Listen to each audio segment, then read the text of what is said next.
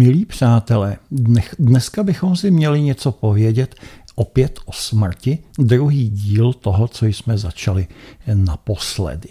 Inu, mm, takovým eh, nejlepším v podstatě indikátorem pro eh, zjištění, zda v archeologických či paleontologických nálezech se jedná o skutečné a pravé lidi, jako jsme my dnes, nebo o naše ještě více-méně živočišné předky. Já vím, že to je distinkce trochu ožehavá, ale vždycky se za kritérium skutečného lidství měly náznaky nějakých pohřebních obřadů.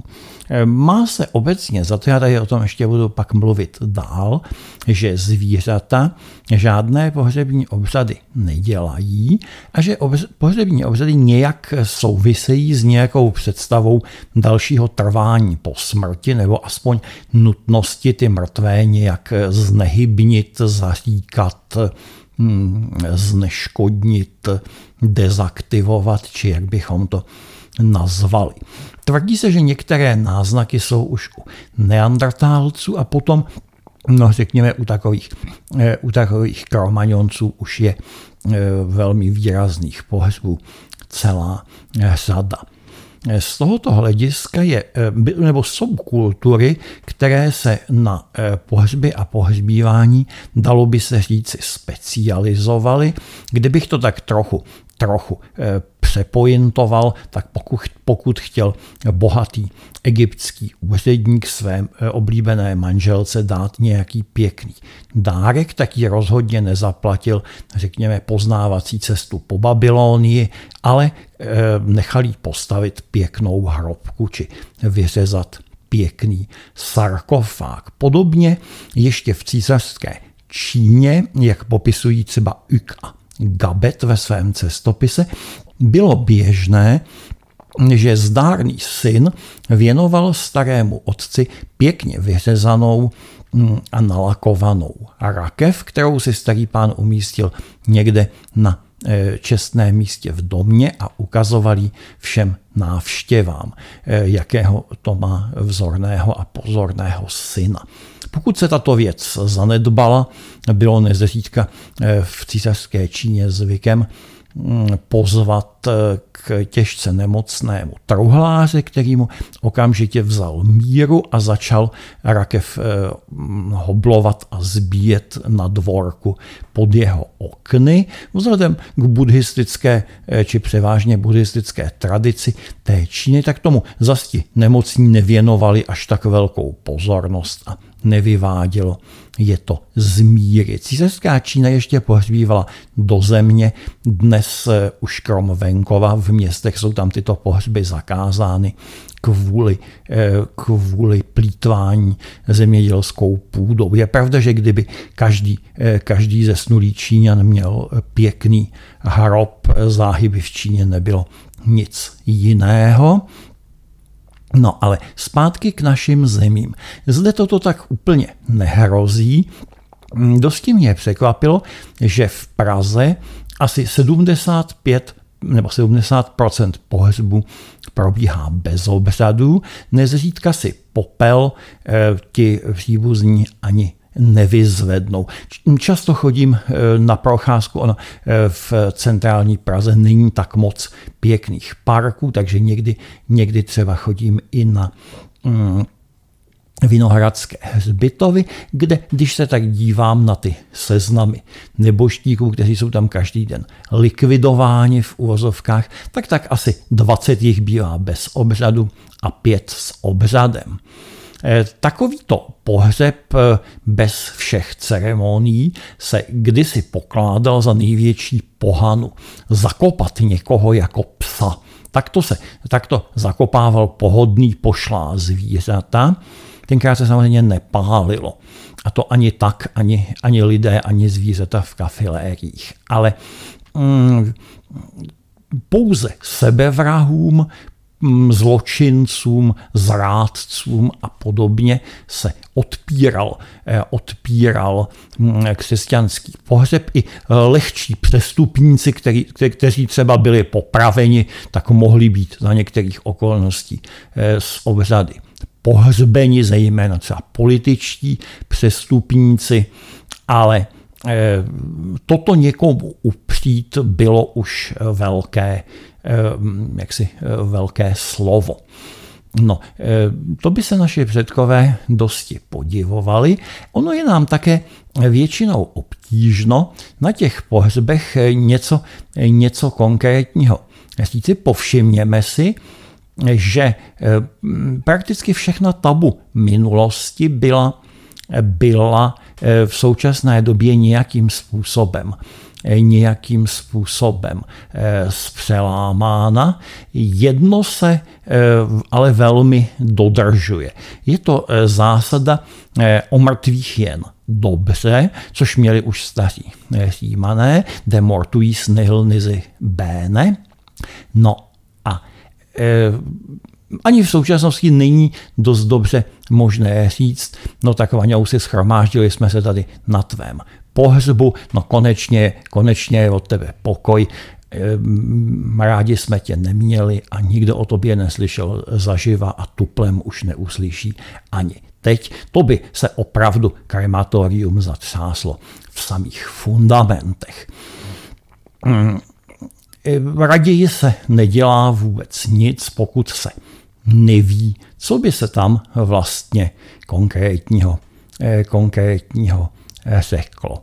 No, eh, přece jenom bych v této věci pro sebe samého byl radši tradicionalistický. Nedávno jsem se tak zamýšlel, eh, přece jenom eh, už jsem v životě mluvil při mnoha různých příležitostech, že jsem mluvil zhruba na dvojnásobném počtu pohřbů nežli svateb. Eh, říkal jsem si, nej, nejsem nějak jako příliš morbidní. No, pak jsem, pak jsem naznal, že vlastně svatby se dělají z povahy věci nutně ve dvou. Pohřbíván bývá každý víceméně, eh, víceméně eh, sám. Takže poměr dva ku jedné zase není tak, eh, není tak mm, prapodivný. Způsobů, jakým, jak se zemřelými naložit, je několik, ale dá se říct, že několik málo historicky. Zakopání do země, spálení v ohni, předhození nějakým zvířatům mrchožravým, eh, která to tělo skonzumují, či vhození do řeky, někdy eh, kombinované třeba v Indii s tím spálením nebo pro chudší, tak jako lehkým ožehnutím a vhozením do řeky Gangu. Měl jsem možnost vidět ty tibetské takzvané nebeské pohřby. V životě jsem neviděl tolik dobře nažraných orlů, supů a e, polodivokých domácích psů, co tam. Upřímně řečeno, mě to příliš, příliš nenadchlo a rozhodně se tam jednou transportovat, transportovat nenechám. Hmm, ale jaksi jiný, jiný kraj, jiný mrav, podobná eh, tradice byla i u eh, původního zoroastrického náboženství iránského, kde mrtvé tělo nesmělo znečistit žádný ze čtyř živlů a tak bylo tedy předhazováno supům a takto se, takto se rozptýlilo. Je zajímavé, obvykle se tvrdí, že zvířata žádný vztah ke smrti nemají, že žádným způsobem mm, svou eh, smrt, ať už budoucí nebo brzy hrozící, nereflektují. No, je to, eh, dalo by se říci, jeden z takových typicky lidských způsobů, jak se nad nimi vyvyšovat. Eh, o tom bude nějaká jiná přednáška, v čem my vlastně vidíme distinkci mezi lidmi a zvířaty. Mm, to, eh, ta nevědomost o smrti zdali si, eh, zdali si vepřík v chlévě nějakým způsobem ve volných chvílích, kterých tam má požehnaně, nějak přemítá o tom, zda jeho bytí je konečné a co by eventuálně mohlo být potom, to je nám skutečně zcela nepřístupno. Ale pokud jste někdy zažili venkovskou zabíjačku, tak eh, máme, máme hned možnost uvidět, jak ten pašík intenzivně lpí na svém bytí, jak se ze všech sil vzpírá a eh, jak si dobře ví nebo dobře tuší, co bude následovat. Dejme tomu, ovce se nechá k tomu řezníkovi hnát, tak jako se nechá hnát eh, vždy s důvěrou předtím, ale zvířata stejně jako lidé mají eh, tendenci, nebo mají, eh, mají tedy eh, tendenci svůj život hájit a nějakým způsobem mm, si jej zabezpečovat. To je konec konců u všech živých organismů věc samozřejmá. Na rozdíl od lidí drtivá většina zvířat na svobodě nezestárne a vlastně, vlastně hyne na možnost vlastní životní expectance poměrně brzy. Také se obvykle tvrdí, že člověk jako, jako jediný eh, živý organismus eh, páchá sebevraždu. Ta sebevražnost je tak něco pod jedno procento a má, eh, dalo by se říci, dva takové píky, pokud se týká řekněme, životního stádia, jednak eh, tak jako v postpubertě z různých zejména milostných příčin a potom ve stáří. Mm, je otázka u těch zvířat, eh, někdy se hovoří o tom, že třeba táhnoucí lumíci padají poměrně dobrovolně do eh, mořských fjordů a tam tonou. No ta, velké tahy lumíků už nebyly mnoho desítek let, takže, eh, takže to eh, obávám se, není našim výzkumům teď přístupno. Či se někdy mluví o sebevraždách velryb, kdy celá hejna nebo celé skupiny bývají vyplavovány na pobřeží. To se samozřejmě dá zdůvodnit selháním echolokačního systému, pokud, eh, pokud eh, máme pevné přesvědčení, že zvířata sebevraždy páchat nemohou, no tak pak je to, pak je to jasné. Pak, pak to teda muselo být selhání echolokace. Je pravda, že eh, zvířata nepáchají nějaké sofistikovanější sebevraždy, třeba oběšením, ať by to, dejme tomu, primáti nebo ptáci snovači zaručeně uměli zadrhnout ten uzlík. Ostatně, kdyby nás lidi sledoval nějaký etolog z Marsu, tak ty sebevraždy ani nepozná od jiných drobných nehod, neboť Občas se lidé eh, nějak si nesprávně nadávkují léky, občas spadnou z nějakého vysoko položeného místa nebo manipulují neopatrně se střelnými zbraněmi. Opět snad ti vyselci by mohli budit pozornost. A pokud už by neuměl přečíst a rozluštit dopisy na rozloučenou, tak už by tomu fenoménu vůbec neporozuměl. Navíc za podmínek nějak životně velmi zlých, třeba v koncentračních táborech, eh, procento sebevražd nebylo o mnoho vyšší nežli jinde, ačkoliv by k tomu byl býval tisíc a jeden důvod a bylo to snadné třeba se rozběhnout do nějakých těch drátů s vysokým, s vysokým napětím. Čili podle toho, jak, s jakým předsudkem by se k lidem přes, přistupovalo, tak by se jejich počínání potom nějakým způsobem jevilo. Pochopitelně mluvíme-li o sebevraždách, tak eh, sebevraždy eh, tradičně měla etablovaná náboženství za hřích nebo aspoň za velikou zbabělost, jako třeba Eh, v buddhismu. Hmm, také samozřejmě u lékařů starořeckého typu navazující na hypokratovskou tradici, tak se nějakým způsobem zapovídá těm nemocným podávat jedy, i kdyby je o to sami žádali. Je, je nutno říci, že toto je stav, který se týká málo pokročilé medicíny v dobách, kdy ten nemocný brzy buď to zemřel, nebo se vzpamatoval. Dnešní pokročilé medicínské technologie samozřejmě umějí konat divy, ale na druhé straně úplné zázraky toho typu, že by člověka omladili nebo trvale vyléčili, také ne. Takže mnohá utrpení se prodlužují na mnoho let a mohou se stát eh, věcí velmi, eh, velmi, velmi trýznivou.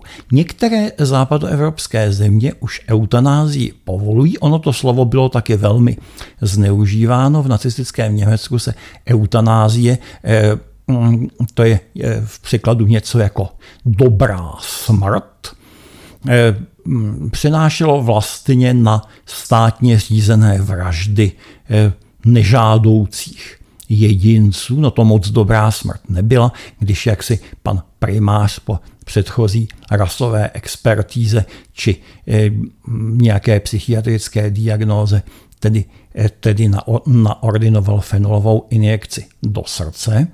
Na druhou stranu, ona je to velmi výbušná materie a nikdy jsem se k tomu víc nevyjadřoval, ale pokud bych k tomu byl, e, pokud bych k tomu byl dotázán, rozhodně bych se za eutanázii eh, pod nějakým dobrým právním dohledem eh, za její možnost přimlouval. Už proto, že medicínské technologie neobyčejně, neobyčejně pokročily.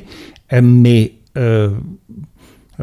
je vůli jedince vykládáme jako to, co je pro naší společnost nějakým způsobem poslátné a teď najednou tady je jakoby veliká slepá skvrna a potom eh, některým lidem nezbývá, než se tak jako eh, potupně věšet na kohoutu ústředního topení nebo někde padat z okna.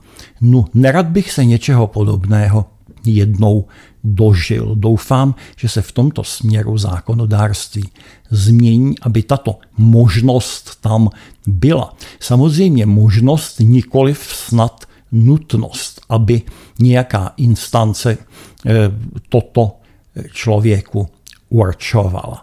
Ale eh, podobně jako řekněme ke kojení kojenců patří nutně přebalování kojenců a naopak, tak k zdokonaleným medicínským technologiím možnost hm, dobrovolného odchodu ze života z nějakého velmi vážného důvodu eh, patří. I když si můžeme myslet, že z hlediska, řekněme, eh, pravověrného křesťanství se jedná o hřích. Stát má trestat zločiny, nikoli v hříchy. No, možná ještě něco krátce o těch, kteří smrtí nějakým způsobem pohrdli nebo pohrdli strachem, strachem z ní. Každá společnost měla kult nějakých hrdinů, kteří buď to vykonali něco smrtelně nebezpečného a přežili to, anebo teda to ani nepřežili, ale troufli si, troufli si na to. Kdo je hrdina a kdo je třeba bandita, to se může velmi, velmi eh, lišit, řekněme, eh, řekněme, Eh, loupežník a národně osvobozenecký bojovník jsou dvě slova často pro tentýž fenomén, asi jako pejsek a čokl. Hmm, ostatně i různí loupežníci tradičně pozornost lidu poutají a takový Jánošík eh, zcela nepochybně kriminálník, ale odvážný, také podle toho dopadl, tak mm, podnes poutá mm, pozornost mm, lidových interpretů, filmařů, autorů pověstí. Stejně je tomu i v Číně. V císařské Číně bylo dokonce zvykem, tam tamní právo Eh, sice umožňovalo výslechy pomocí mučení, ale ten dotyčný přitom nesměl zemřít. A slavní bandité se občas proslavovali ještě tím, že se dobrovolně vydali do rukou úřadů a byli to takový tvrdáci, že všechny tyto postupy zdárně přežili, nepřiznali se a příslušný mandarín je musel s hanbou opět pustit do horských lesů. Pak o nich vznikaly rozmanité, rozmanité lidové tisky. Tímto se žádná společnost nelišila. Konec konců eh, v městě Riverside v Kalifornii je na, je na náměstí velice trefn nápis, že společnost, která si neváží hrdinů, si jich ani nezaslouží. To je nepochybně pravda.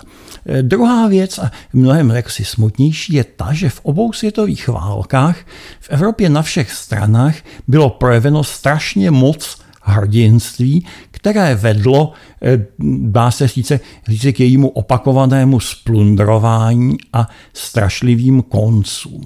Dnes, jak už jsem tady mluvil o enantiodromii, tak zase, ten, zase to kivadlo jde eh, opačným směrem. Eh, dnes bychom zejména zpracování posledními dvěma roky řekli, že dejme tomu atentátníci na Heidricha, Gabčík a Gabčík a Kubiš projevovali krajně, krajně riskantní a bezohledné jednání, které ohrozilo většinu národa a podle toho i, podle toho i právem dopadly. To by byl zase zcela, zcela opačný extrém, kdy eh, v zásadě místo hrdinství se gloriolou oplétá přeopatrnost. Ale to už by byla zase jiná, jiná kapitola. Tato byla smrti.